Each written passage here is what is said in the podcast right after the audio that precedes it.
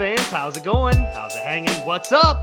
Welcome into the Second Day Film Podcast. It is the official podcast of the Second Day Film Club. It is Wednesday, July 19th, 2023. I'm your host, Brandon Champion, joined as always by the philosophizer of film, Mike Nichols. Uh, Mike, how is it going today? It is really hot in Austin, Texas right now. It's been uh, like 103 to 105 every single day this week. And uh, yeah, this poor Michigan man has been uh, sweating like crazy. it's a clean, crisp 77 degrees over here oh, right now. Like, uh, you suck. yeah, I mean, it's not just Texas though. Like my buddy, my buddy was out in Arizona last weekend, and he's like, it's like 116 degrees outside. Like you literally was in the pool and it felt like a hot tub. So I mean, the, the heat yeah. is out there. I mean, we're in the hardest summer right now. And Mike, not only does the hardest summer mean heat in our world, the hardest summer means a mm, hell of a lot movies. of movies. Yeah, like, some great movies holy, too. I know. Holy cow, man! Like I feel like you know, obviously summer block, blockbusters come out every year, but it feels like this year, and maybe it was the pandemic or you know, just kind of like the the remnants of the pandemic, but it feels like this year it has just been like rapid fire big time movies coming out and and honestly we're only just getting started right now. Yeah i mean we still have uh barbenheimer to get through uh later this month with both barbie and oppenheimer opening the same day. That's been really fun to watch like just all the the buzz and marketing around that. I think that's hilarious and great. I really want to see both. I've already got tickets for barbie.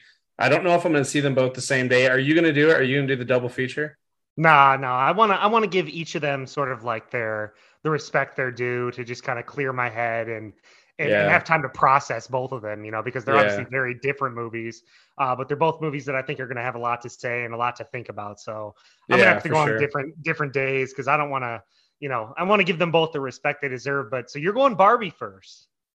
Yeah, I'm going with my uh, some friends. Uh, yeah, they we were everyone was just really excited to see Barbie. I'm like, yeah, I want to see it. So um, but I'm excited to see Oppenheimer too. Uh, I've heard I've heard both are amazing. So far, early reviews are looking promising. Yeah, I think both of them have like upper 90s on Rotten Tomatoes. So yeah. I'm pretty fired up about that. That's uh, yeah, that's, that's going to be a good day for movies. Yeah, I mean, it's just the and that's what I love more than anything. You know, is just seeing the excitement for people to actually go to the theater. You know, like people are buying so many tickets in advance. Like I saw they're like setting records for advance tickets, and I'm just fired up to see people like excited to go to the theater again. I mean, I, we obviously go often, but uh, mm-hmm. uh, you know, sometimes it's kind of a lost art. But I swear, man, every time I go to the theaters, at least here in Grand Rapids, like there's a lot of people there. So I, I, am never gonna let someone tell me that nobody goes to the movies because people do, if you ask me. So uh, we I'm excited about it. Yeah, we do. But I mean, I'm excited about it, man. It's been a good time for movies, uh, and I'm glad we've had this little run here because of the you know the strike going on with with the writers and the actors, and we've been yeah. sort of exchanging texts about it, and you know mostly just frustration. I think that we're both expressing about the whole situation, but uh, hopefully they can get that resolved because I really do think we've been in sort of like a golden era here, uh, yeah. especially for TV uh, in particular, mm-hmm. and we've obviously had some good movies lately too, and you know, hopefully they get that figured out because anybody who loves movies, you know, uh, we want the creators to be able to create, but we want them to be able to create in an environment that is conducive for them. Absolutely, yeah. Writers are awesome. We are writers. Uh, yeah, writers should be paid fairly. So yeah, hope they can resolve it, and uh, yeah, hope they can pay the writers fairly. So, so I'll say. So I'll say. yeah, we don't need to go down that rabbit hole, I guess. But yeah, we're not we're not inside of it. We really, yeah, we don't really know what we're talking about. But writers should be paid fairly. I'm just gonna say. That. So, uh, yeah, what do you want to talk about? Movies. I mean, we got four pretty big ones here coming up tonight. I mean, like I said, it is summer blockbuster season, and they've been coming out hot and heavy the last few, you know, months here. Mike and I have been covering some other stuff. We kind of did a backlog last episode, watched a lot yeah. of shows, but on tonight's episode of the Second Day Film Podcast, we're going to hit four true blockbusters, I'd say, four, um, you know, films that are part of a series, part of a franchise. Um, they've got a lot of buzz. They've gotten decent reviews for the most part, and they're they're four of the biggest movies that are were anticipated throughout the year. Huge money makers. Let's start off off the top here, Mike. Uh, back into superhero land. It's a sequel to a film mm. that I believe we both put in our mm. top ten films of the of the uh, decade, right? Oh, uh, absolutely. I believe we yeah. both put Spider-Man into the Spider-Verse in our top 10 films. This is the sequel here to the 2018 film that I just mentioned. It's Spider-Man Across the Spider-Verse. Uh, it, it, was directed by Joaquin Dos Santos, Kemp Powers, and Justin K. Thompson. Uh, Phil Lord and Christopher Miller contributed to the script. And it stars Shameik Moore, who voices Miles Morales as our new Spider Man, alongside Hailee Steinfeld, Brian Tyree Henry, Luna Lauren Velez, Jake Johnson, Jason Schwartzman, Issa Rae, Karan Soni, Shea Whigham, Greta Lee, Daniel Kaluuya, Mahershala Ali, and Oscar Isaac. Uh, in the film, cast. Oh, fantastic, Mike. Yeah. Fantastic. Uh, in the film, Miles Morales goes on an adventure with Gwen Stacy across the multiverse where he meets a team of spider people known as the Spider Society. They're led by Miguel O'Hara, who's also known as Spider Man 2099, but he comes into conflict with them over the handling of a new threat in the form of the Spot. Uh, Mike, again, like the first film that we both just raved about on this podcast a few years ago back in 2018 uh, the thing that stands out first here, in addition to story, great voice cast, uh, and this the thrill of seeing Spider-Man on screen in a new medium. Uh, again, you get that sort of vibe of a comic book come to life. You know, it literally feels like you're flipping through the pages of a comic book back in the day. And this one, I noticed you've even got like the little author's notes that mm-hmm. pop up on the screen. You know, like mm-hmm. if something happens and they sort of like break the fourth wall and give you a little note of like what it is. Yeah. Um, but but once again, just the thrill of uh, really this film just being like a tribute to animation in all its forms shines through once again. Yeah, I mean, the, this is like it's a lot like the first one, but just like dialed up. Like sometimes the animation is so so much it's almost overwhelming. Uh, like there were definitely times when it was it was hard for my eyes to track, but but man, it was it was sure impressive every single panel, and it was also so beautiful how they started blending different animation styles for different worlds and like you, you know and you, especially with gwen's world where it was like color palettes and just like pastel paints and it was so it was so good to be like oh like the art isn't just like meant to like be to wow you it's meant to tell the story and it was so well done. It was props to the artists and the directors and the storyboard artists who put all of it together. I mean, this is like like I know uh, they talk about movies like oh, it's a masterpiece, it's a work of art. This is literally a work of art. Like you could probably pause any frame of this movie and like put it up on a wall and it would look incredible. Um so like right off the bat, like I have to say like th- like this is peak animation right now of where we're at and what we can do with it. I mean, and I'm excited to see now that you know now that this kind of new new wall has been shattered. It's like okay, this is what animation can really start doing now. Like let's start doing it. I hope I hope other people start like learning from this because man, like you'd think like someone like Disney or Pixar would be cutting edge, but like this is this is cutting edge. Like this is what felt new and fresh and real. Mm-hmm.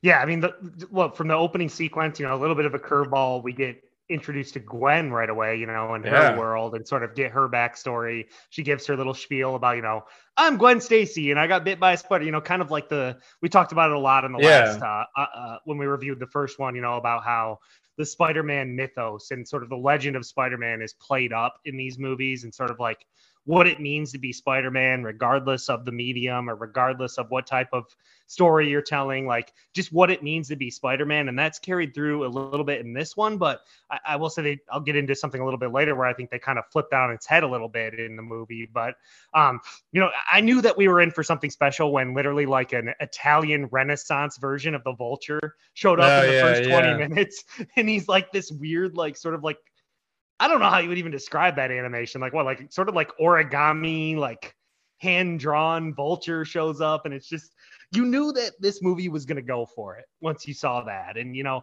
we get into Miles' story again, we get him to expand into the Spider Verse. You know, I, I just really appreciated how um you know this film dived into what life would be like if you if you didn't have a spider-man you know because we get into like how we learn about how miles is spider-man you know how he became spider-man wasn't meant to be and how there's all these canon events across these multiple timelines and you know, Mike, we've dealt with multiverse a lot lately, whether it was through Loki, whether it was through uh, the Doctor Strange movie, whether it was through everything everywhere all at once. You know, the multiverse is like a hot topic right now. Mm-hmm. And the way that this film sort of explores the multiverse and how you have these canon events and how it's all connected and how um, one thing can affect the, uh, another. I really think it took like a sort of nuanced, layered approach to looking at, you know, yeah. sort of like yeah. multiverse idea that is everywhere now. Yeah, and it also did a great job of not only like giving you the little Easter eggs of fan fan stuff that we all wanted to see, like throwing in like Spectacular Spider-Man or throwing in the PlayStation Spider-Man or throwing in, you know, even Donald Glover as uh, yeah. uh you know, as the Prowler and stuff. That was great. But like those are little moments and then they just blow right past it and like they don't they don't build the whole thing up to just be fan service after fan service after fan service even though there is that but what they do is they just go so deep with it i mean there's like horse spider-man t-rex spider-man like you know they just go so far into where could you really take this that it's so creative and beyond what you would expect it to be mm-hmm. um i i was very impressed with like how much detail like someone someone like I saw an article where it was like you know 15 Easter eggs in the movie, and it was all just from like one scene. I was like, how did they put all those things in one scene? And there was like other articles of all the other Easter eggs in the movie, and it's it's so it's just so well done on every level, and the writing, the character development, the like, uh, yeah, it was, God, it's just so good. I love just, it. it it feels like a movie that would be very easy to become overly chaotic and overstimulating yeah. and too much to handle. You know, like I felt like like I think back to the Space Jam movie with LeBron James. Like I felt overstimulated watching that because of all the Warner Brothers characters that were in the crowd, and there's just a lot going on. This yeah. movie's basically doing the same thing. You know, bringing in different Spider people from all the different you know different mediums and different movies and sort of the stuff they've made up and different comics. Yeah. But but it still feels grounded because of what the the you know the core message of it is where it's right. you know, sticking and, to miles trying yeah. to figure out himself and go ahead. Yeah the well it's it's because it's well written.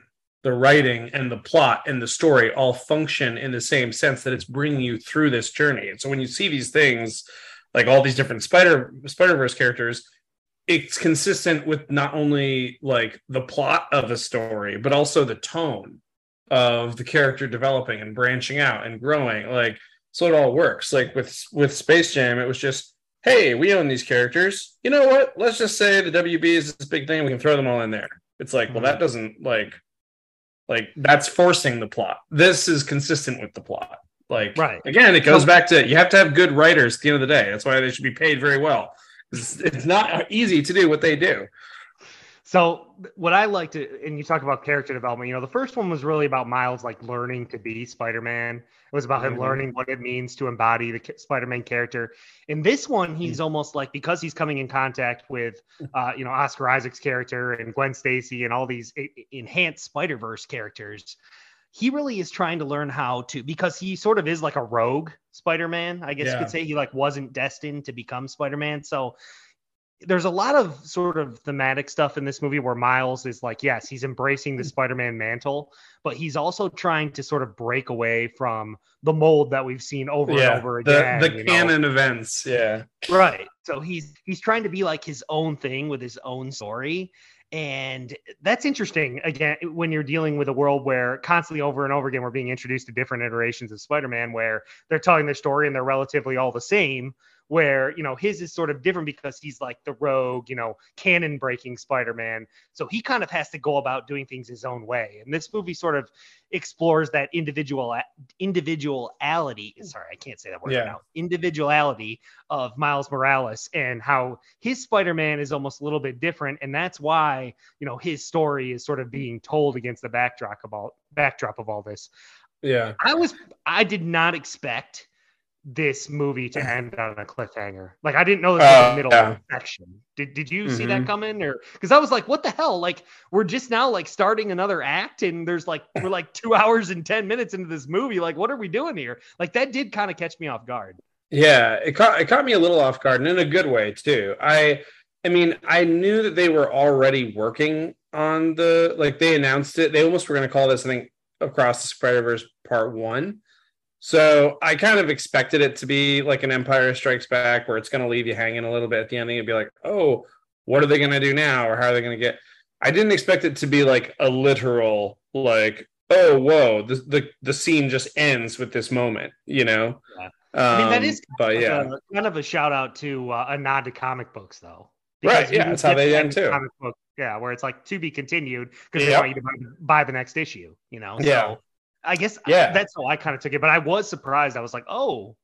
Okay, I guess we're gonna we're gonna have another one. I mean, I figured we'd have another one, but I guess I didn't expect it to be like a story that just got cut off like that. And then the other thing I didn't expect I thought the spot was like played by Jason Schwartzman was just going to be kind of like a throwaway villain because that's Mhm. kind of what they set him up for in the beginning. You know, you're not, you're hardly even villain of the week. And then, you know, he sort of becomes like the co big bad because you could say that Oscar Isaac's character is kind of a bad, big bad too. But at the same time, he's kind of on our side. So it's like right. he's more of like an anti hero. Whereas it was interesting that this out of all the Spider-Man rogues gallery, they decided to go with you know the Spot, who's kind of just like a throwaway character. But I guess when you're dealing with multiverses, it kind of Yeah. worked. I was just surprised to see him develop into actually a formidable villain. Yeah, I think he was a great choice. I don't know if you ever used to watch that 90s Spider Man cartoon that Christopher Oh, Daniel yeah. Barnes was the voice of it. I used to love that. And I do remember the Spot episode very well. And so I, I liked the Spot villain. And because he, he had those like those black like dimensional like portals that he opened up and like there like that was like very very like key to that episode so i remembered him as a kid very well of like oh yeah he's a dimensional villain so I thought he actually worked great as a villain for Miles, and particularly for this like kind of you know issue. Um, I thought it was a little, it was kind of ironic too. They made him Bagel Guy. that cracked me up a little Yeah. bit. But yeah, I would definitely like to see him like definitely like maybe get more more screen time or more villainous menace in the next one because in this one he was a little uh goofy at He times. got more and more scary as the Yeah, movie went did. on. He did, and I hope in the, in the third one we'll just see him fully, just fully go like terrifying. That'd be that'd be awesome to see. And yeah, another thing I did like about this one, and I know we've talked about how much we loved it, but like I feel like Gwen really like she had a lot of main character, even though it was Miles' film, and it, like you're right, it wasn't just Miles learning how to be Spider-Man, but learning how to be his Spider-Man. Hmm. Um, I also thought they gave that that energy to Gwen too in the story. Like Gwen definitely had a lot of character arc and really powerful moments and a lot of like heroic choices that she had to struggle with and make too. So um like the whole first like 10 minutes of the movie basically are Gwen. Um, which I, I love seeing that focus on her. So yeah, I thought not only was it a great movie for Miles, it was a great movie for Gwen too. Like Mhm. um yeah, so I'm really excited where this goes next.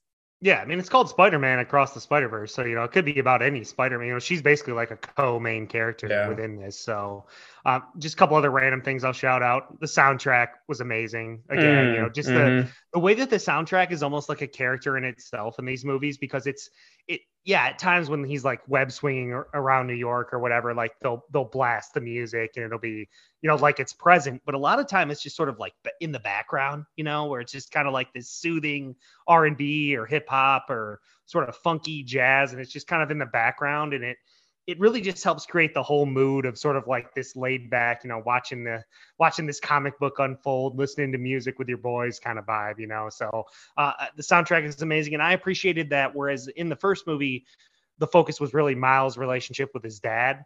You know, that's still here, obviously, but it's Miles and his mom have a lot more of a sort Yeah. of interaction and exploring their relationship in this one. So it just feels like we're sort of getting a more well-rounded portrait of, you know, what the relationship in the family is. But the real, I think, achievement of this of this film mike is to be able to blend all these different animation styles together and make it feel like a cohesive film and have it not be overly chaotic like it's obviously a chaotic movie but just the way that all these different things and these different characters and the different animation mediums uh, blend together. It really is sort of like an artist tribute in the form of a movie, but it's also a very entertaining summer blockbuster superhero movie to watch. So yeah. I just think that that that says a lot about the filmmakers to be able to take those two things, meld them together, and make what is arguably a, an even better movie than the first one, which we both obviously loved. So.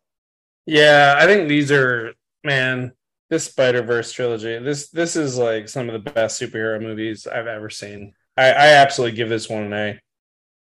Yeah, congrats to everyone involved.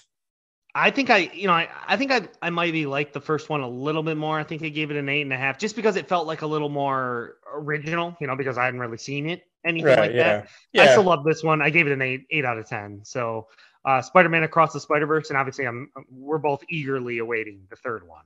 Uh, so, mm-hmm. Anyways, moving on across from that, across the Spider Verse to across the sea and under the sea because it's better down where it's wetter under the sea mike. Uh, i don't know what it just kind of came out i don't know. Uh-huh yeah okay. Uh, all right yeah yeah that kind of sounded like a rap like a scuttle rap you know? Mm-hmm. uh, a scuttlebutt if you will. yeah, yeah.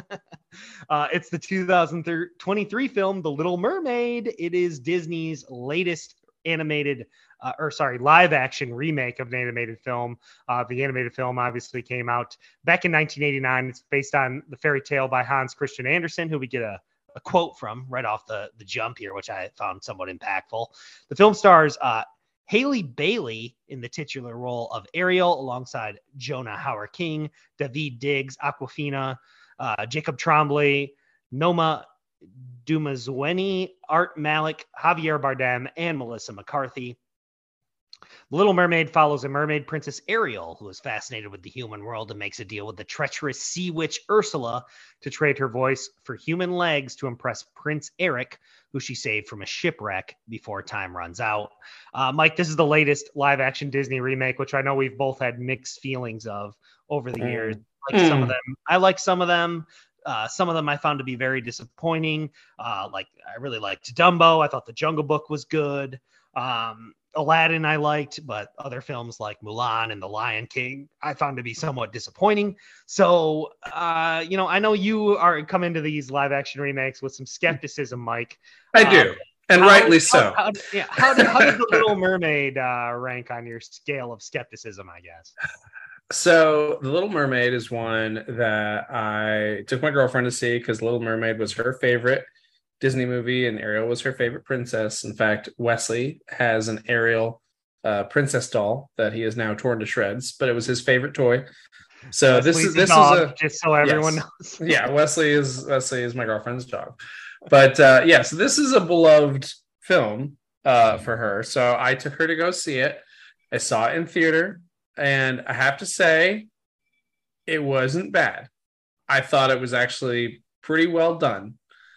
Um, I had just seen Peter Pan and Wendy, uh, which I was like, it was okay, like, but it was really, it did not justify itself being made. Um, and there's way better like Peter Pan movies out there, but then like they've so only I, made like 50 of them. So yeah, but like for this one, I was like, okay, like you know, am I just going to see a shot for shot of the cartoon?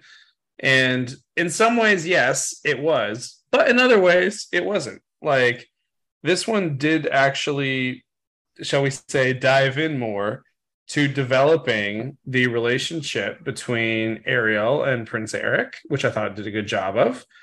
Uh, it didn't dive into much else, uh, but it did. It did actually make their relationship stronger. I thought, um, and it, it did look good. Like I have not thought all the live actions uh, remakes that they've made looked very good. I did think this one looked good. Um, I thought the main character, Ariel, played very, very well by Halle Bailey. Uh, she did a fantastic job as Ariel. I thought she was great. Uh, and uh, yeah, I thought the guy who played Prince Eric was also actually really, really, really great. Uh, I thought they had really good chemistry. Uh, yeah, and I thought I thought it actually worked. It was clear they had some put some thought and effort into this one. I liked the new songs; they were fun.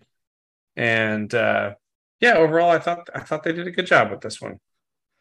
Yeah, Halle Bailey crushes it, man. I mean, she yeah, she's good. You know, there's been a lot of conversation around her. Obviously, I think a lot of it in bad faith, so I'm not even going to really acknowledge it.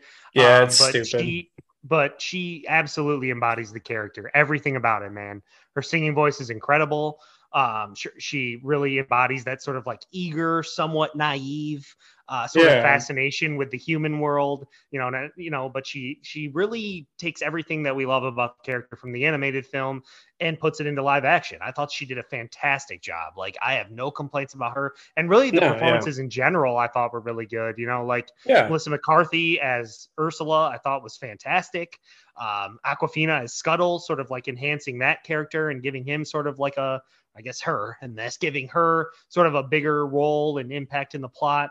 I thought did well, and I thought uh, this, the guy who did Sebastian was an, absolutely a standout in terms of singing, rapping, uh, being sort of like the comic relief uh, of the movie. I thought it was all fantastic, and yeah, I agree with you, Mike. I actually went into this and I was like, you know, I even texted you. I was like, I don't know how excited I am to go see a two-hour and fifteen-minute version of a movie that I already have seen. But yeah, honestly, true. I hadn't seen this movie because I do think they enhanced it. You know, they really did. Like if Ariel and Eric's relationship is sort of like the driving force of the plot in the first one, but Eric is basically like a nothing character in the animated film. You know, he doesn't really have he's not really fleshed out as a character. He's just kind of like the cute guy that she covets, you know. Yeah. In this one, we kind of get more idea of his motivations. We get sort of more of his story that he, you know, washed up on this island, and you know he's kind of like a stranger in his own land, looking for his place. And it's sort of the same thing as Ariel. So they two, the two find sort of a kindred spirit in each other, and sort of you know they both sort of feel like fish out of water in their own world sorry that was bad yeah no no but that's that's it the point is that they're both people who don't feel at home in their own world and so but they both want i think it was interesting at the end ariel and eric actually leave to go do what they want to do like they both actually have similar goals and dreams they're really they're both ambitious they are both explorers yeah. yeah she she cares about the human world and wants she's always been exploring it and he's exploring the sea he cares about you know, finding new adventures. And it's like, oh wow, these characters actually do they are really soulmates. That like they enhanced that connection the two characters had, and it worked with the plot, but also the actors made it work with their chemistry too, and their like, you know, the way they get along and behave. And they both they both were very gracious in how they because they're both like, oh, she's a princess, he's a prince, and they had a lot of grace to them. And I, I thought it, I thought it was handled all very well.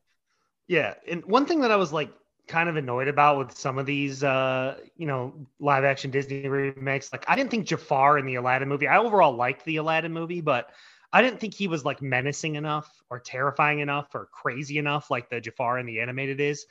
I felt like melissa mccarthy really nailed ursula in this sort of like her whole vibe of you know feeling like an outcast and disrespected and sort of crazy and a manipulative person where she's kind of like laying around like bemoaning her life and I thought she was on point with this. You know, the songs all hit like perfectly. You know, like the songs, they're obviously the same as they are in the animated one, but they're almost enhanced in this because they the movie, despite dealing with you know a mermaid and magical powers and a sea witch and all this stuff, is sort of like grounded in a way. You know, they sort of like try and like approach this in sort of like a you know a realistic way how how humans in the sea world would have to interact with each other and they would have to go each other. And when they're doing the kiss the girl sequence you know it's they really focus on how it really is flounder and sebastian and scuttle sort of making the music of the natural you know world. They they tell you why they end up in a random swamp. So like sort of like what i think this movie does really well is it takes the plot of the original animated little mermaid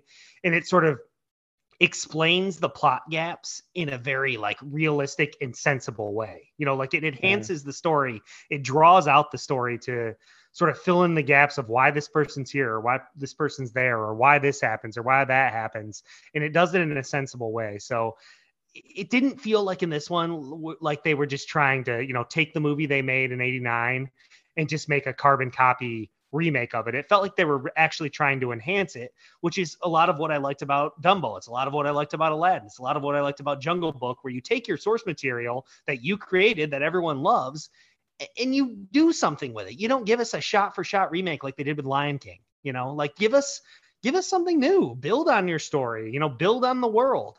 you know, and I think that they did that in this. I guess if I had some criticisms, the special effects sometimes were a little weird to me because they're, like I said, sort of taking a realistic approach to this. So they're, it's yeah. actually like a flounder fish. It's actually like a crab. You know, it's actually a bird, a scuttle. So it's like, I don't know, like flounder was a little weird for me just because like it's like just a fish and it's like, you know, they obviously downplay flounder. They hype up scuttle out of probably out of necessity in the plot. Yeah. Scuttle can live on land and carry Sebastian everywhere. And so it was a little goofy at times when it when it came to you know the actual animation and when the bird was just underwater talking speaking perfect english i was like yeah i know it's an animated stupid film but like or not animated a live action kids movie but i'm like why is the bird talking underwater like doesn't it need a breath like and they just say yeah, yeah. gotta go need a breath you know so that was kind of funny but just minor critiques because overall i i actually like this movie a lot more than i thought i would.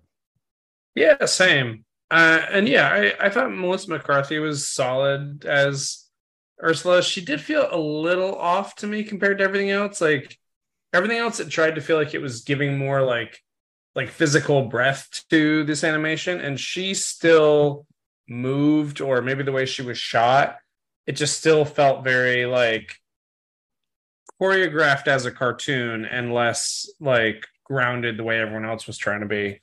Um, I thought she got taken out a little too easily too, just by her like running a ship into her, and then all of a sudden she's just dead and gone. Well, you know, that's how that's how she dies in the cartoon, though. I know, but it felt like it was because wasn't there like a full on like big ship out there, and Eric's out there with his crew, and in this one he's just kind of like on a ledge and like I don't know. And then Ariel kind of runs the ship and I get it, but it just seemed like it was a little too uh yeah. I guess I expected Triton to get more involved there. And then my other criticism that I was going to bring up is the relationship between Ariel and Triton, which is supposed to be like a huge part of the movie, you know, there that's sort mm-hmm. of what mm-hmm. sets this whole chain of events into action is, you know, her feeling betrayed by her father because he destroys her grotto and whatnot. I, it felt a little underdeveloped to me, honestly. Yeah, and, same. You know, they could have focused on that relationship a little more. I think. Yeah, and they tried to also do this thing where Ursula is actually his sister, like so yeah. she's Ariel's aunt, which I was like, oh, they're adding that, and then the mother was killed mm. by humans. Like they added these like very interesting new details of like, oh, we're filling in this. So who's Ursula? She's actually his sister. I actually like the mother killed by mother? humans. She's killed edition. by humans. Yeah, I like those. I thought those were interesting additions, but then they didn't. They actually didn't do more with them. They were just, yep, she's the sister.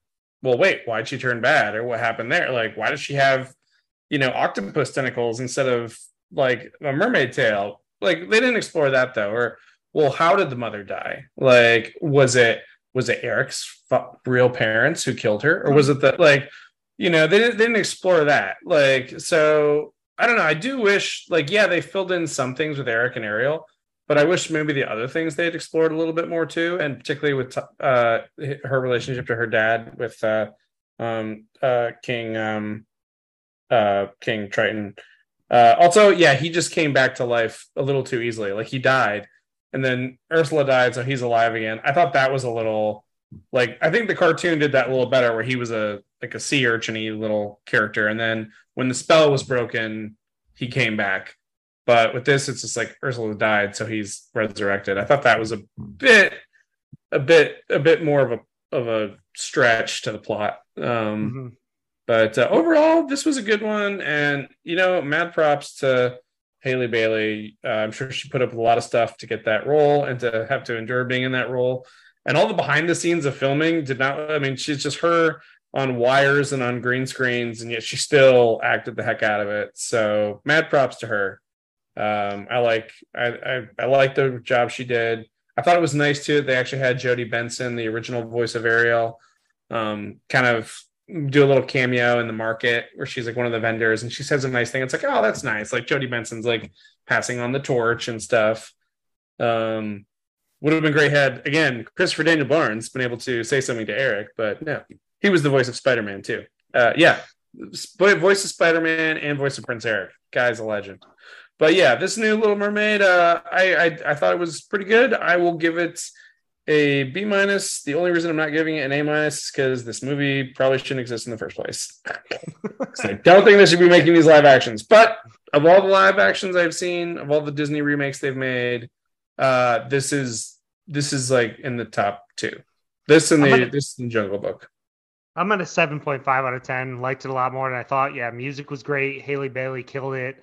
Um, and honestly, you know, maybe The Little Mermaid, this was one that was sort of like prone or, or sort of set up to be better as a live action remake because some of them translate better than others. But I think they did yeah. a good job with this one. It was entertaining. The voice uh, talents were fantastic, especially uh, I really like Sebastian and uh, Melissa McCarthy and Scuttle uh, by Awkwafina. So uh, overall, I really enjoyed it, and it's one of the better live action Disney remakes.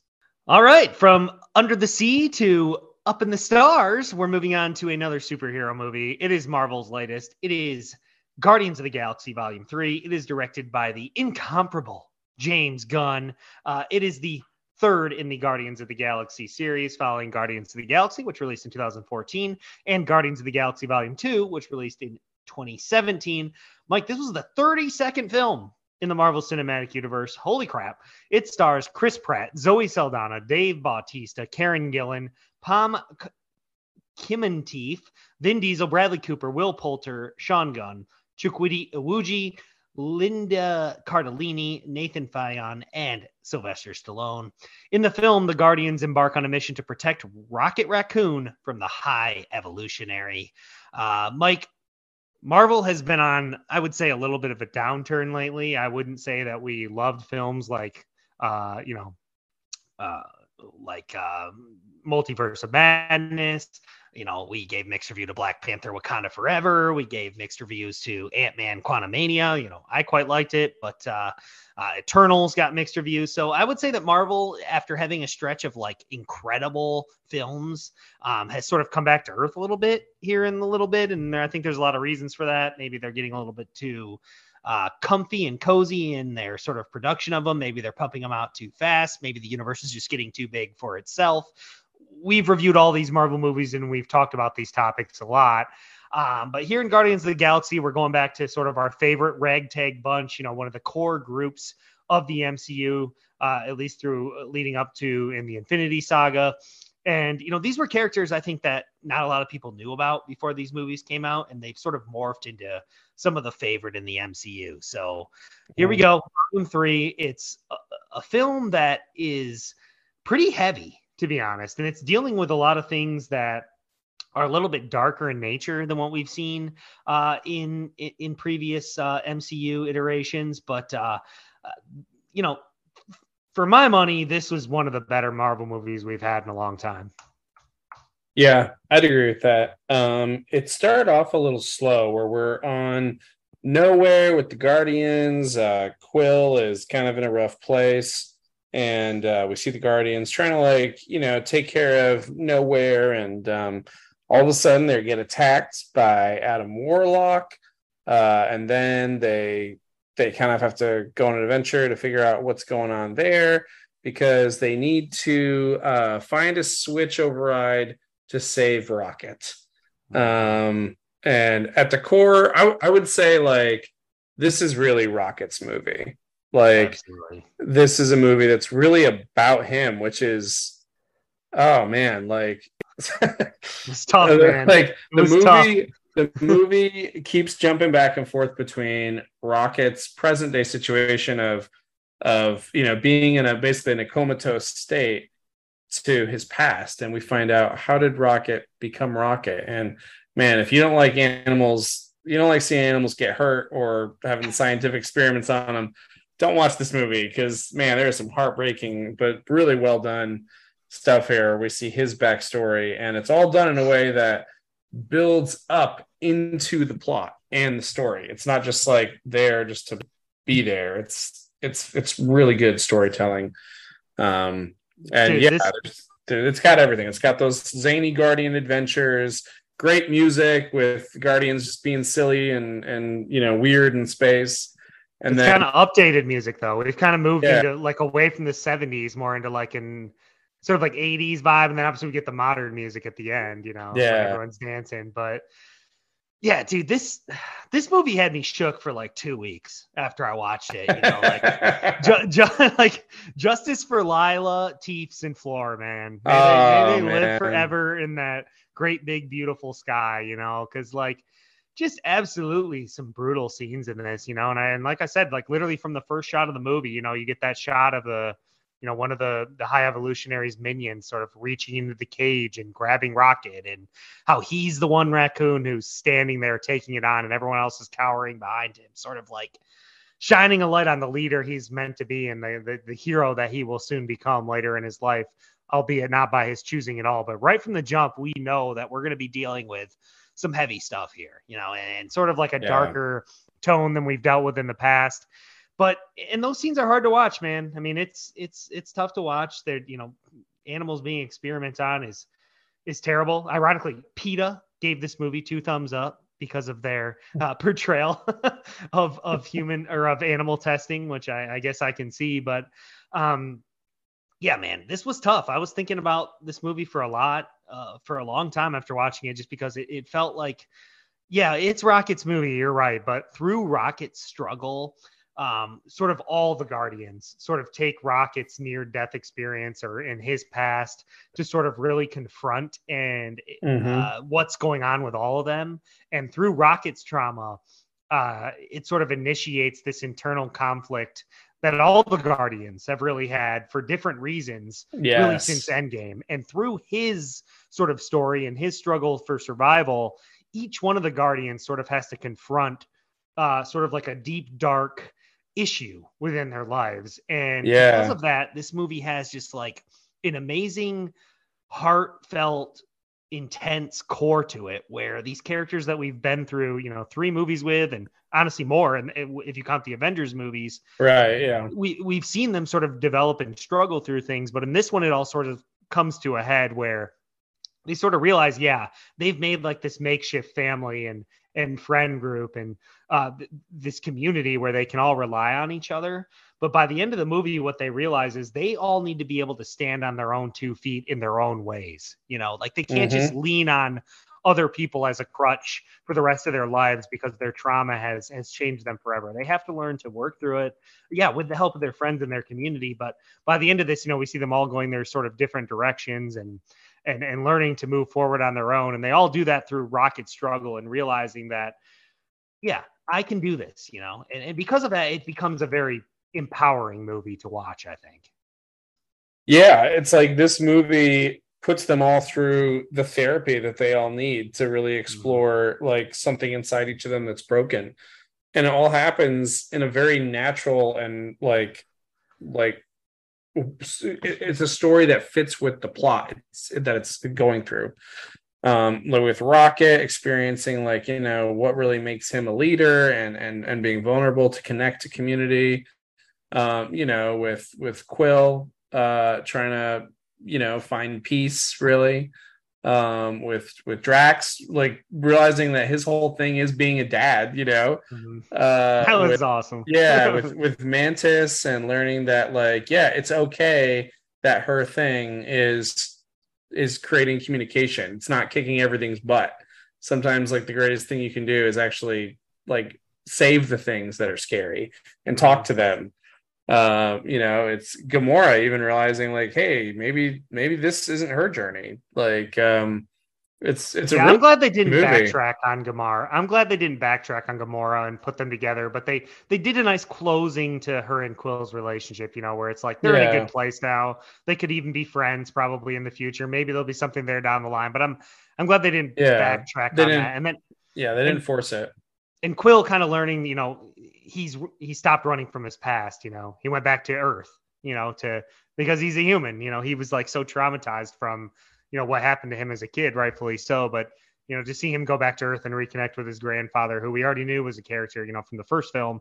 Uh, you know, they all sort of come full circle here, and it's it's through this sort of incredibly empowering, emotional journey that we get to see it happen. You know, it's a long movie, maybe a little bit too long, maybe a little bit drawn out at times.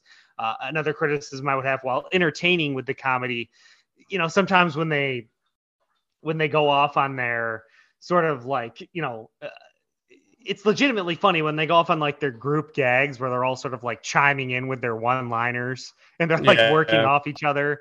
And it's funny, it's hilarious. But I do think sometimes it does take away from the moment a little bit, you know, because they're going for like this big comedy piece and then it's in the middle of like this actually serious, intense scene and it just kind of like changes the mood completely. But I guess that's fair because that's what we like about the Guardians movies, right? We like that comedy. We like the interaction between them. Um, you know, when the music's playing and they're all in their different colored spacesuits and they're out, uh, you know, spacewalking. Like, I don't know. This movie just sort of delivered everything that we love about the vibe of the movies. Because when the Guardians movies, if you remember back to the first Guardians, when it came Mhm. out, it was very much like a different vibe. It was much more Oh, like yeah. the zany space vibe compared Yeah. to the sort of serious Earth heroes.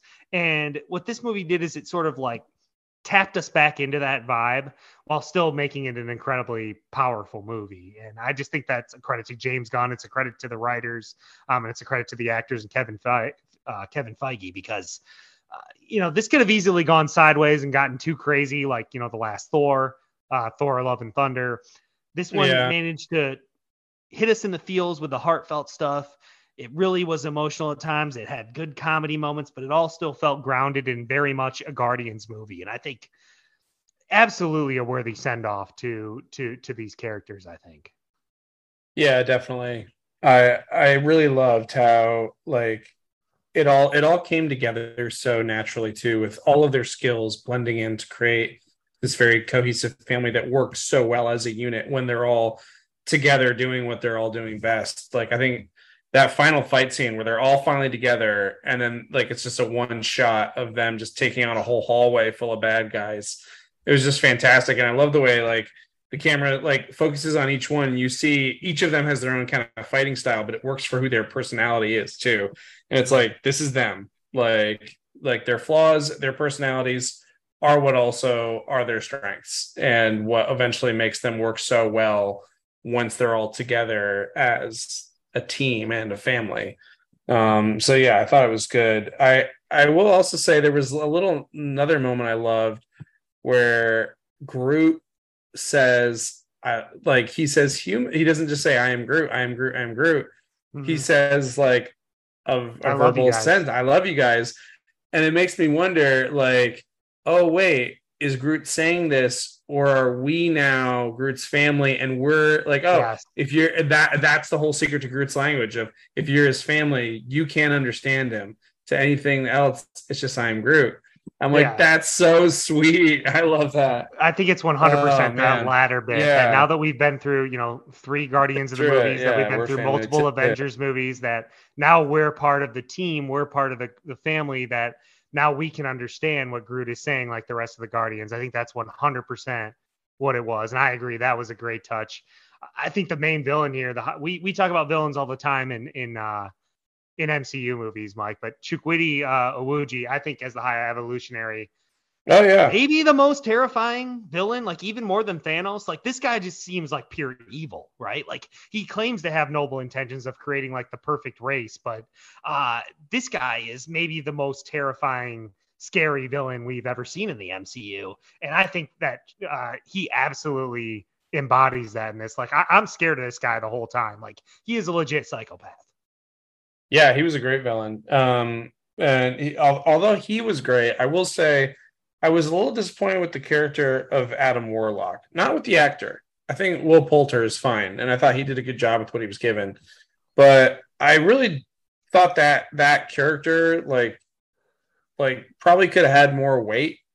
Like he kind of they're got thrown in to- there as having like a little redemption at the end, but it was he felt a little too jokey. Like he comes in as the big cause of all the problem, and uh, he's supposed to be like the threat, but then he just kind of becomes a like a goofy joke. And Yeah, when did we get introduced think- to him? Wasn't it a post credit scene or something? Or it was a post credit Uh, scene, I think, when they're like my Adam Warlock, and then yeah, but we don't meet him yet. We just see like I think the shell that he's being made in or but something. so here's the thing: they do sort of try and explain that in the plot that he's they took him out early, that he's kind of like half baked, so he's sort of like a child and he doesn't understand things and.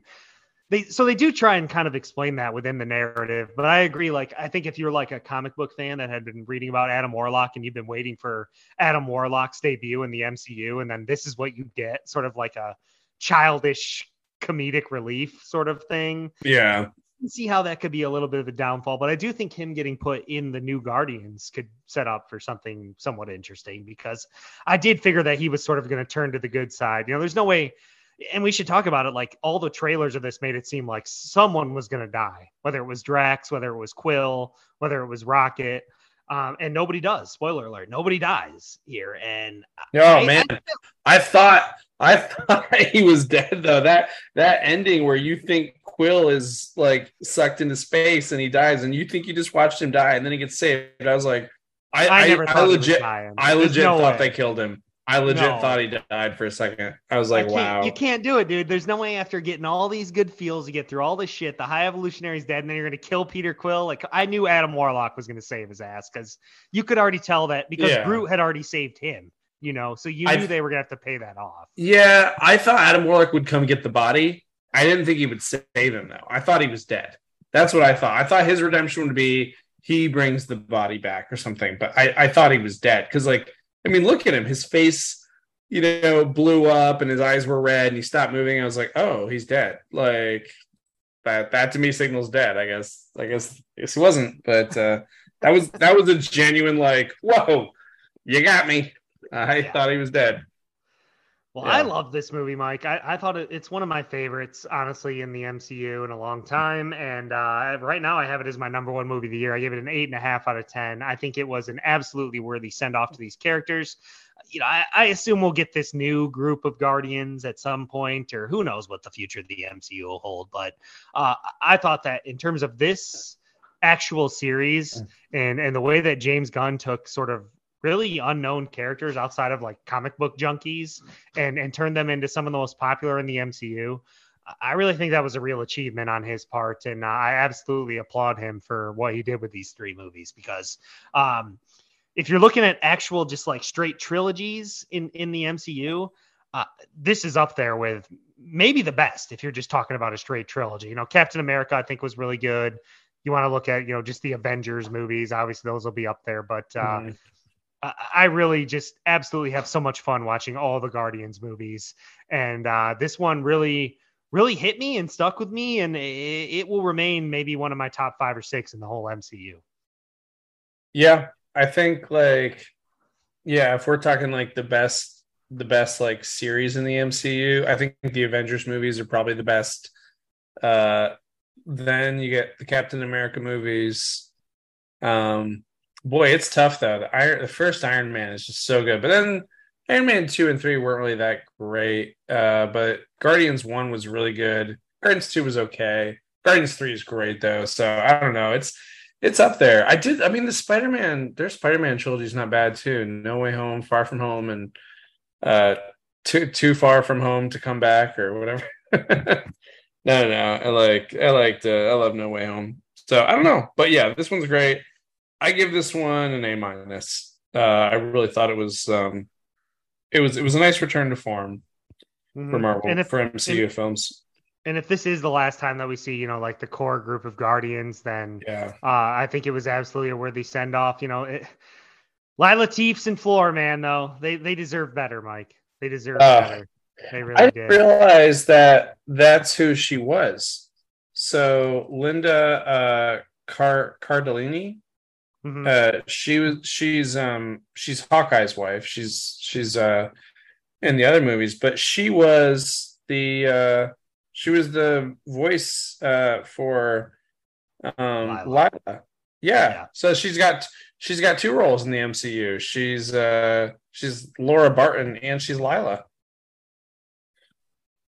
well, that's hey, kind of cool. I mean, might as well, right? Good for you. Yeah, she's she's a great actress. Yeah, better than AI.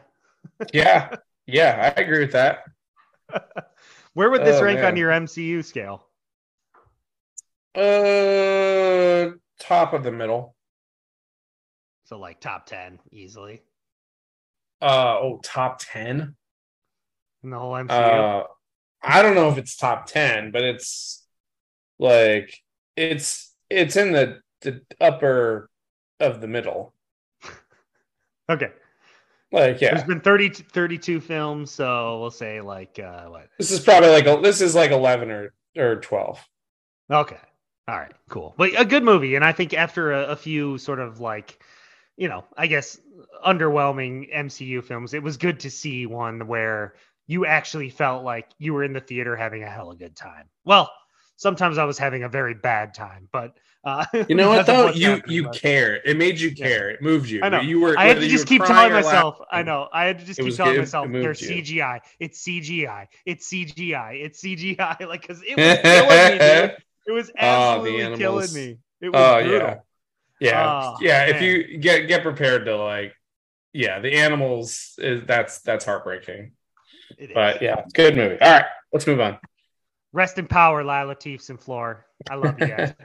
Uh, all right, moving on to the last blockbuster we're going to talk about here on the July 19th, 2023 episode of the Second Day Film Podcast. It's one that I've been waiting for for a very long time, Mike. It is Indiana Jones and the Dial of Destiny. It is the fifth film in the Indiana Jones series. Uh, it is the sequel to the film Indiana Jones and the Kingdom of the Crystal Skull, which we got back in 2008. Uh, it stars Harrison Ford as everyone's favorite archaeologist, Indiana Jones. John Rhys-Davies and Karen Allen also reprise their role as Sallah and Marion Ravenwood. We also get Phoebe Waller-Bridge, Antonio Banderas, Toby Jones, Boyd Holbrook, Ethann Isidore, and Mads Mikkelsen. Uh, set in 1969, the film follows Dr. Jones and his estranged goddaughter, Helena, who are trying to locate, locate a powerful artifact before Jurgen Voller, a Nazi turned NASA scientist who plans to use it to alter the outcome of World War II. Uh, this film was directed by James Mangold, so this makes it the first Indiana Jones movie that uh, does not have a direction from uh, either George Lucas or Steven Spielberg, which I guess we can talk about uh, the sort of impact on the film that it had there. But Mike, Indiana Jones, like I was so hyped for this movie. Honestly, like I was thinking about it, Indiana Jones, like especially Temple of Doom and The Last Crusade, are arguably the movies that sort of made me fall in love with film.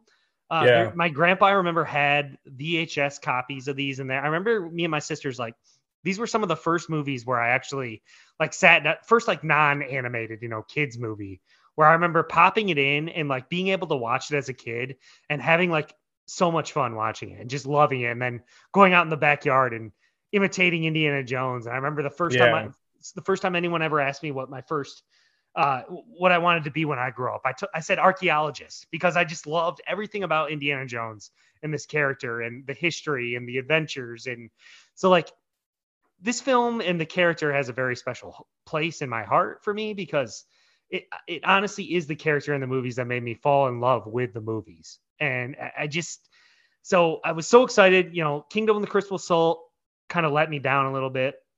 I didn't love the alien aspect of it. it. We had waited what like 20 years for it, and it just wasn't like what I wanted. It wasn't what I expected. So when I saw they were making a fifth one, I was excited to to to see it sort of tap back into what we loved about the original trilogy. And this movie has some flaws. It might be a little bit long. It gets a little corny. It takes some weird twists and turns that I was not expecting. But one thing I don't think that you can accuse this movie of is straying from the Indiana Jones formula. It very much feels like you were thrust back into the world of everyone's favorite archaeologist, literally from the opening scene.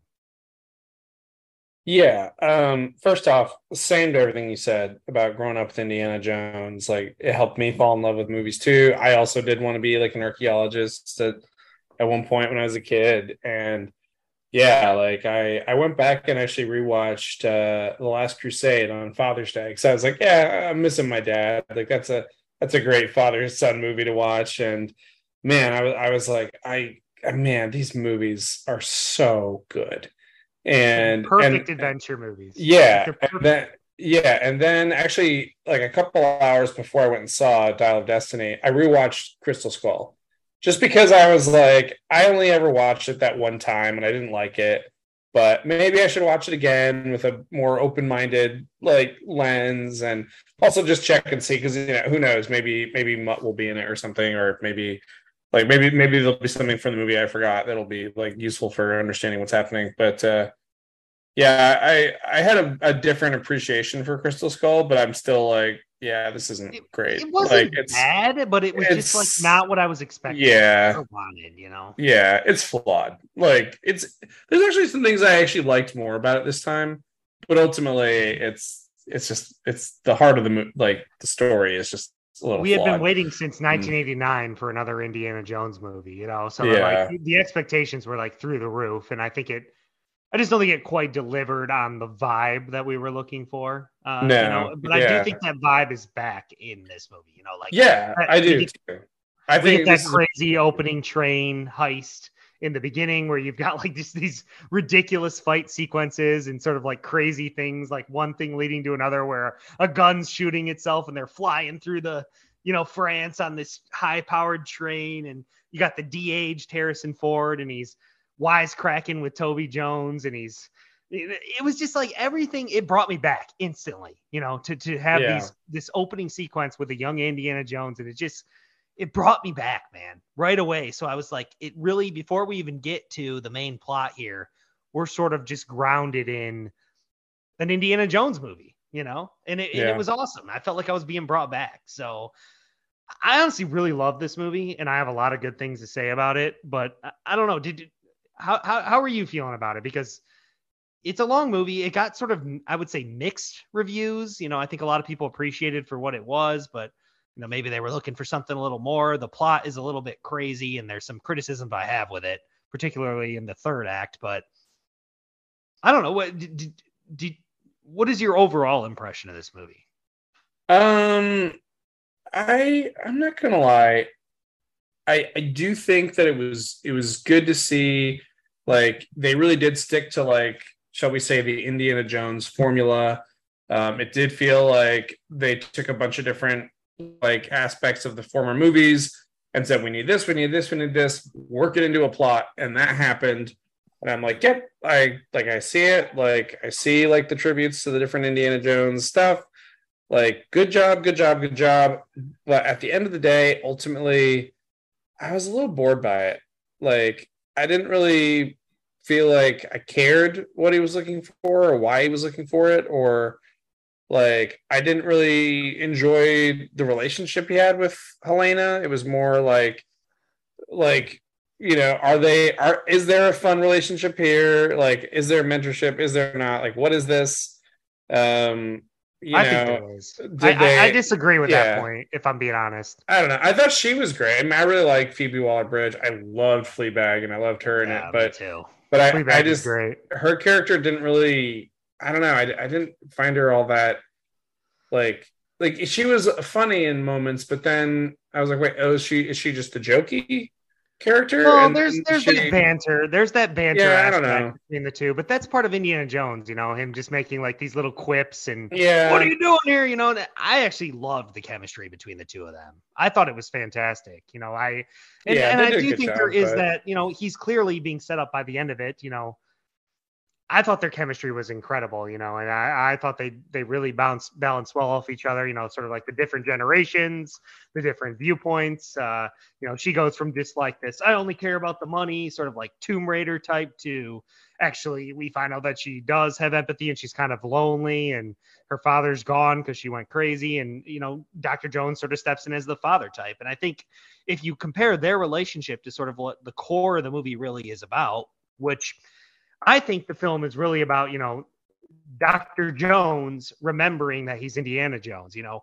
It's sort of about him finding himself in you know he's kind of like basically compared to the aging relics that he's constantly Yeah. chasing you know? He's a he's a relic of a bygone era. He's retiring from his school. He doesn't really know how he fits into this new changing world. He's basically a relic of the things you know he basically is the things that he's collected.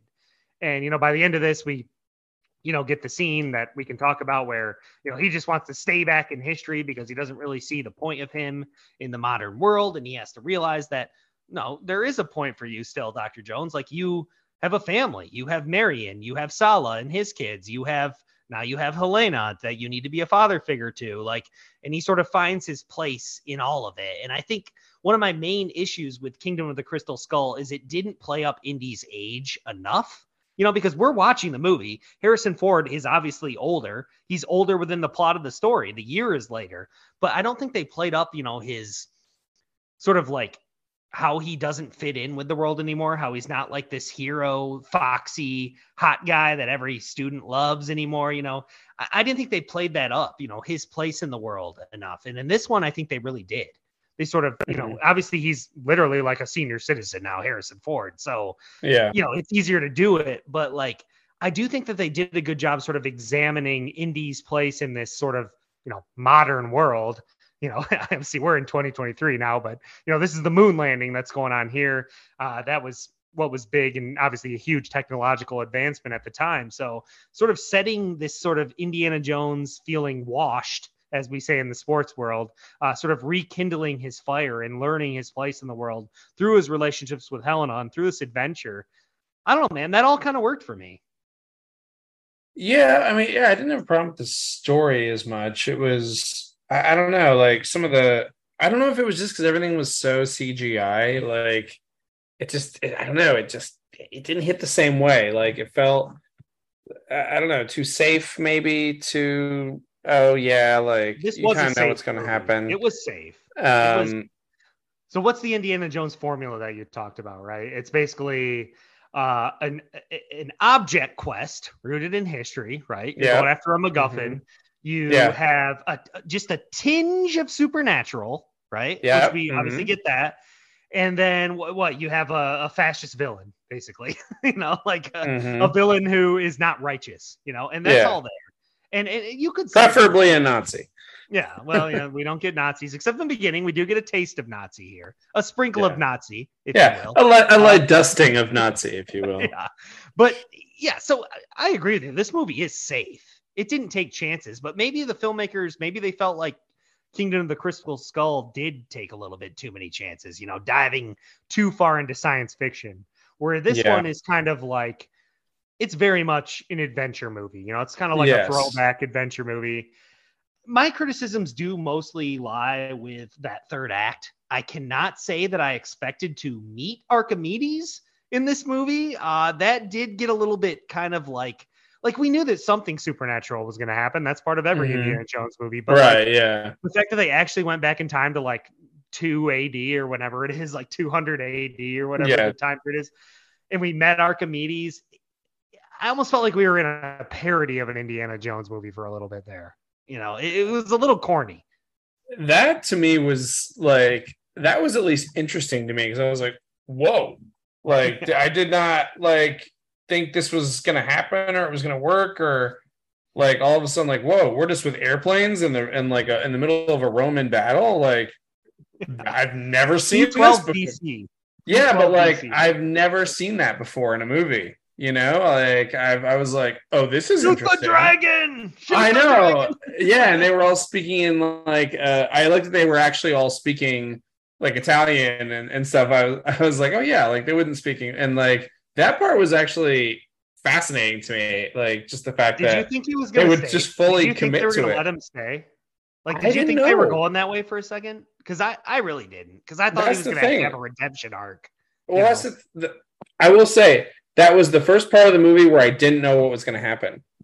Like I, I, was like, wow, I don't know what's going to happen. Like I, I, I don't know where they're going to take this, or how are like how in the world are they going to get back? Like they're back in time. Well, like we never know. Gonna... We don't know. You know, that, yeah. that is another criticism I have is like a lot of the what exactly is the time yeah. fissure? Yeah, yeah, yeah. A lot of the set pieces in this, like the the opening train sequence when he's riding the horse through the parade, uh, when they're riding the tuk tuk through uh, Tangier. Like I think all these chase sequences were awesome. I loved them. I thought they looked amazing in, uh, just the thrill of seeing Harrison Ford riding that horse through that parade. Like I just like this is Indiana Jones, man. This is Indiana Jones. I was just loving all that, but it did feel a little anticlimactic at the end because we don't even get to see how they get back. You know, we don't even get to like she just knocks his ass out, and then we're you know he's back home like yeah. Dorothy from the Wizard. Well, Oz, the, you know? the kid, the, like... the, kid fly, the kid flies him out through the fissure on his well, plane. Sure can, he, yeah, he just took that a child could just hotwire a plane and fly it, no big deal. Like, well, yeah, but and uh, land it. the pilot, the pilot could may have flown it back because he was. Oh uh, yeah. remember? Yeah, which I did appreciate just some guy. Yeah, but I Yeah, did appreciate them adding that. in the you know, movie, like, like, wait, this little kid's gonna fly the damn plane. Like, okay, let's have the pilot actually be in there. Okay, good. I I'm glad that they were thinking of that too. You know, like, yeah, but yeah, that did feel a little anticlimactic because it's like, oh shit, like now we're just back at home, like Dorothy waking up in the Wizard of Oz, like I said. But- yeah. and the bad guy, the bad guy, what was his death? Oh, uh, he just got back and burn, baby. they just they crashed. Like that. That was a little anticlimactic too. He got what a Nazi deserved, Mike. He got Yeah, Nazi deserved. yeah. But This but the how- ir- the irony of a Nazi meeting Romans, like you know, like I was like, yeah, of course, like one one cruel empire meeting another one, uh, one, yeah, I just didn't think that there was any chance that she was gonna let him stay there. Like, you know, it's it was kind of funny, you know, like this he's like trying to go out like in this romanticized version of, you know, archaeologist gets to live out his dreams and see the history, and then all of a sudden she just knocks his ass out, like, no, you belong here with us, which I appreciated because we knew Marion was gonna show up. You know, to that point, Marion hadn't even been in the movie and they had been name dropping her constantly. So I kind of figured it was going to end with her. So I wasn't surprised to see it end that way. But you know what? This is Harrison Ford going out with a role that he absolutely made iconic.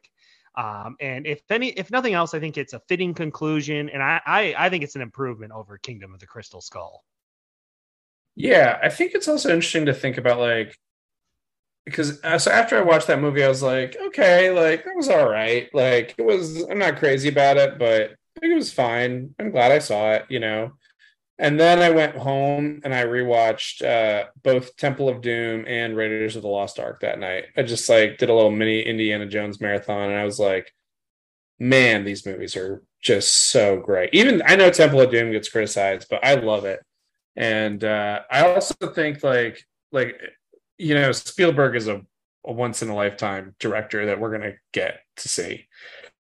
And I do think that you can just feel like even just the way he frames shots, the humor, like the light, just everything about the way Spielberg did stuff, you could just feel Spielberg coming through as a director. I didn't feel Spielberg in this movie. Like I thought like I like this this movie just felt more I don't know like that's not sensible, but just like okay, yep, here's a shot of him walking in here. Yep, here's a shot of them going like climbing up the cave. Yep, here's it. Like it just felt like okay, He, yeah, ev- this is he even mentions drinking the blood of Kali. He goes, "If you had to drink the blood of Kali, yeah, had like 14 hip surgeries, like the, that was the way the way D- Dial of Destiny is shot is not like if you just go back and watch the other movies, like there's storytelling with every single framing of every single shot of the way No, Spielberg did those like- movies. And James Mangold this made one's some pretty damn good movies, though. I mean, yeah, but I don't know. It just it it doesn't have the same. It just doesn't have the same feel to Spielberg. Like Yeah, I mean, he did Logan. He's done, you know, 310 to Yuma, Walk the Line. I mean, I think he's done some good movies. He's a good director, but uh yeah, um, you know, it, I agree. I mean, you don't have that Spielberg, but you do have sort of like the Indiana, you know, the the the sound effects when he punches people. You know, John Williams score. Is Oh yeah, yeah. You have sound effects when he punches him. That's true. They Yeah. really they really nailed that. I mean, that's but no, like the. do you know what I'm talking about? Like the over punch, like it's like Yeah, yeah. I know. I just think Yeah. like And is that is that the score sta- is is that the bar?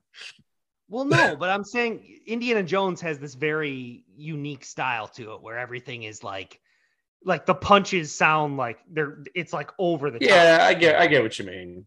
Um, And- I just I I just think that there's there was something really special about those ones that Spielberg did, and I don't think this one recaptured. But you're talking about me. you're talking about nostalgia, Mike, which is not going to hit No. movie that's released in 2020. Well, sure, but I'm also talking about the way it was shot, like the like the framing, like the like the what See, they chose, I'm the way they do the storytelling It's- with each. I'm disagreeing with that because I think that they Okay. they really tried to vibe with that. I think that they did channel that throughout the movie.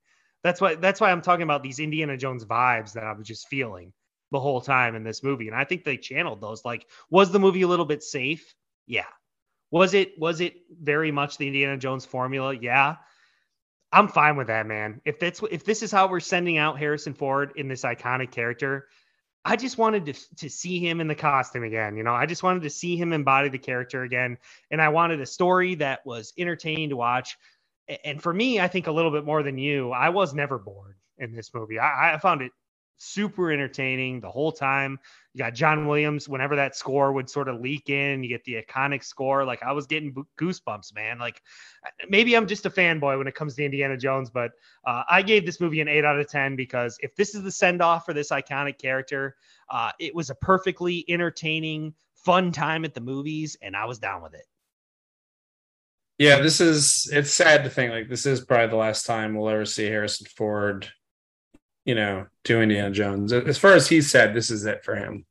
And uh, so, yeah, tip of, tip of the hat, sir. Uh, Indiana Jones is without doubt uh, not only one of my personal favorite, but one of the greatest uh, film film heroes of all time. Definitely, I would say probably in the top ten. Like, and I'm putting uh, him yeah. top five, baby. I'm yeah, top five. I think he's. I think he's top three. I think maybe we should do a countdown of the top uh, top ten film heroes sometime. That could actually be a good show for us. I would, I would, I think Indiana Jones is probably top three for me. Um, but yeah, Harrison Ford, thank you. You're an amazing Indiana Jones, and uh, uh, yeah, grade, grade. Uh, and your last movie was a B plus. There we go. right. Professor Doctor Jones, your final grade. Doctor uh, Jones. Your final movie is a B plus, but you as Indiana Jones is A plus. All right. Well, there you go. That's Indiana Jones and the Dial of Destiny. Uh, I think I liked it a little bit more than Mike, but you know, I think a worthy send off to an all time great movie character. And uh, I'm glad that we got it, and I'm glad I saw it in theaters. Went with my dad, by the way, which was awesome because he's one. He oh, that's me. special. He sort of introduced me to Indiana Jones, so to go see that movie with him was fun. Um, so I'm glad we got to do that. But uh, that's going to do it for today's episode of the Second Day Film Podcast. Four pretty good pretty big blockbuster films there. Uh, we might have gone a little long here, but you know these are these are some movies that we've been waiting for for a long time. So I'm I want to give them their uh, their just due. But uh, Mike, we've got more big ones coming. You said you got your Barbie ticket. Uh, obviously, next pod we'll try and do the whole Barbenheimer thing. We've got some other stuff hanging out there, but uh, the movies are coming fast and furious right now. Oh yeah, we never reviewed that Fast and Furious movie. My bad. Oh yeah, yeah. The uh, the Mission Impossible one's getting a bunch of uh, people yeah. want to go see that one. Um, what else? Dune Bar- Part Two yeah. is coming out later. Uh, we got uh, the Willy Wonka movie with Timothée Chalamet, which a trailer looked kind of weird to me, but uh, uh, there, dude, it's crazy. It's crazy the amount of good movies, man. I'm telling you, I just hope that the writers and the actors can figure this out with the studios because, um, you know, fortunately we've had a hell of a run here, but uh, I think we might have a little bit of a down period if if they if they don't figure this out. So, oh, I definitely think we're gonna have a down period. There's there's no way that they. I don't know. I really, well, I think I think it's gonna get bad. Well, fortunately we'll for I us, hope I'm wrong. I hope I'm wrong. Fortunately for us, that's irrelevant because we'll just bring back some of our uh, old segments and dive back yeah. into the catalog of infinite movies that are there for all of you guys to yeah, enjoy. We so. can we can just do a whole podcast just about Indiana Jones. We can do a whole episode about how great Indiana Jones is. I would do it. I will say we also do watch a bunch of stuff that we don't review just because if it's a TV show and like we watched like maybe season one or something and we reviewed it then, like we don't usually review follow up seasons, but like man, like Emmys just recently got announced, and like White Lotus and Succession are just like I think they were the only two in some categories. Like, uh, but like, yeah, we we we watched latest seasons of that. We watched that. We haven't. We're not going to review that though. But uh, yeah, like I, I just watched season two of The Bear. It was great. Um, you know, I'm caught up on Righteous Gemstones now. For now, um, do you want to spend an hour on The Idol? I have not watched a single episode. I have no, no plans. We don't I have no to plans to. Or do, do you really want to review it? I have no interest in watching it. Okay. Uh, is it is really. it bad? Is it bad? You know, I couldn't stop watching. I'll say that. I couldn't stop watching. yeah, uh, let's leave it at that. We got to get out of here, though. we got, All right. We'll get on to some other stuff. I mean, there's plenty going on. Hopefully, the the strike figures itself out. But Mike, appreciate you uh, being here. Hope you enjoyed the episode. Always a pleasure Always. talking to you. Always pleasure so, talking uh, to you. And appreciate anyone who's still listening here an hour and 10 minutes in or wherever we're at. But uh, that's going to do it for today's episode of the Second Day Film Podcast. Uh, we'll look forward to uh, reviewing some more of these blockbusters in the future. Enjoy Barbenheimer. And until next time, for Mike Nichols, I'm Braden Champion, and we'll see you